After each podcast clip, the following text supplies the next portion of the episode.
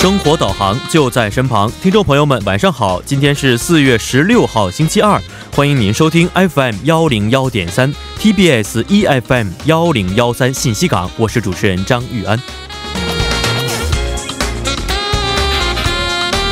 5年前的今天， 世越号客轮在全罗南道真岛郡近海沉没， 当时船上满载着包括到济州岛休学旅行的 325名学生在内， 共476人。 事故幸存者仅172人， 295人遇难， 9人下落不明。 5年后的今天， 京畿道鞍山市花廊游乐园举行了世越号沉船事故5周年祭， 悼念事故遇难者， 祈愿共建安全社会。 另外有 4月416 市民团体 公布了 17名责任人名单， 要求追究责任。 其实我们明白呀， 再多的赔偿也换不回那些年轻的生命， 只希望社会能给他们的家人多一些生之慰藉， 更希望这样的悲剧也不要再发生。 生命中最可怕的是被遗忘， 我们也不会忘记这一天。 이지 않겠습니다.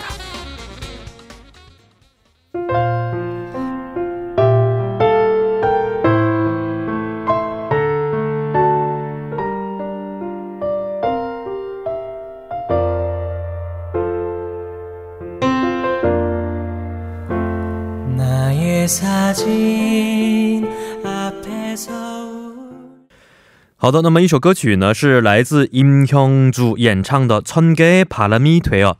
也希望在本次的事故当中遇难的这些朋友们吧，可以在世界的另一边过得生活的更加愉快。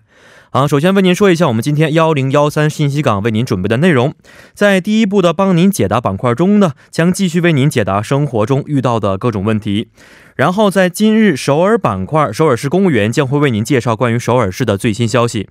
在之后的玩转韩国语板块， 将会和安锦珠老师一起学习有趣的韩语知识。 那么在今天第2部节目当中， 共同话题板块呢， 我们也会邀请到在银行工作的2位嘉宾， 为大家带来金饭碗背后的职场故事。 当然如果大家对今天话题有话要说的话呢， 也可以通过以下的参与方式 参与到我们的节目当中。 您可以通过发送短信的方式发送到 井号1013， 每条短信通讯商会收取您50韩元的通讯费用。 或者是通过我们的微信公众号， 您可以搜索 TBS 互动， 关注之后发送短消息即可， 这个是免费的。 那么好的，下面是一段广告时间， 广告之后进入今天的帮您解答。 问号哗啦啦， 谁来帮您解答？ 最酷帮帮团， 轻轻松松全拿下。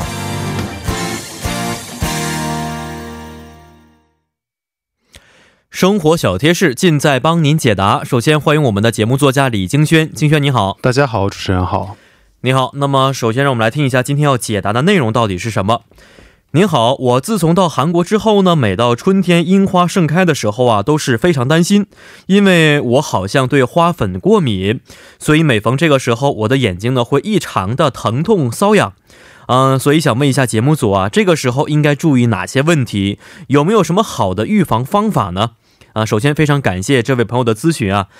其实韩国春天花粉确实是非常多的， 甚至呢对花粉不过敏的朋友啊， 也有时还会感觉很发痒的感觉。 那么这种花粉对花粉过敏的原因是什么呢？ 这种每到春天眼睛发痒的疾病， 大部分都是季节性过敏性结膜炎， 是眼部过敏性疾病中最为常见的类型。 其致敏源主要是植物的花粉， 而这个疾病是季节性发作的， 通常在春季。 那么患有这个季节性过敏性角膜炎的人呢， 他的症状有哪些呢？ 最常见的症状为眼痒， 几乎所有的患者均可出现， 但是轻重程度可能有所不一， 也可能有异物感、烧灼感、 流泪、 畏光及粘液性分泌物等表现， 而在高温环境下症状会加重。 那么这种对花粉过敏的人很多吗？ 有没有一些相关的统计数字呢？ 最近因为气温上升， 再加上这个高雾霾天气， 患上过敏性结膜炎的人也是大有增加的。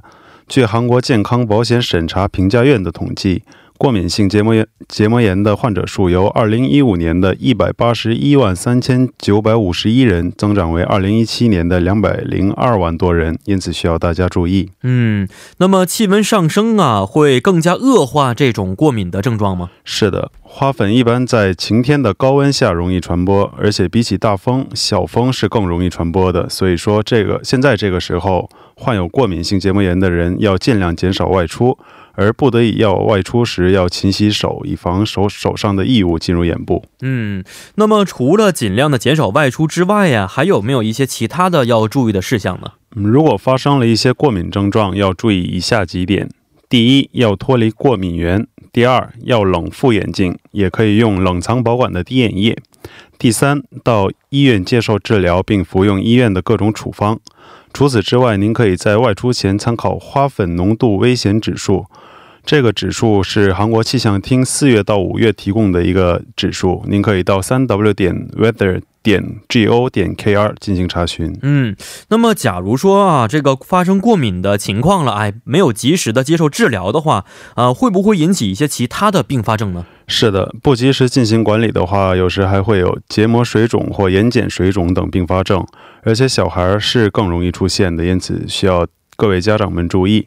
然后那些长期在电脑前工作的职场人士也要注意，要养成多眨眼的习惯，并多吃一些新鲜的蔬菜和水果。也希望大家呢应该做好相应的一些预防措施啊，如果有类似的症状的话，也要及时的去医院接受治疗啊。最后我们也是非常欢迎各位听众朋友可以在我们的节目官方网站或者是 SNS 上去咨询生活中遇到的各种问题。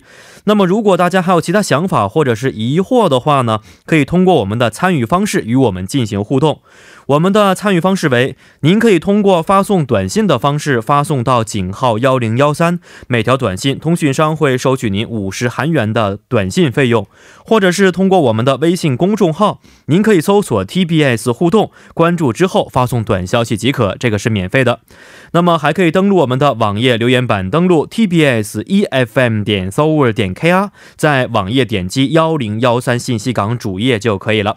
好，今天也是非常感谢京轩呢，咱们明天再见。再见。那么接下来为您带来的是今日首尔板块。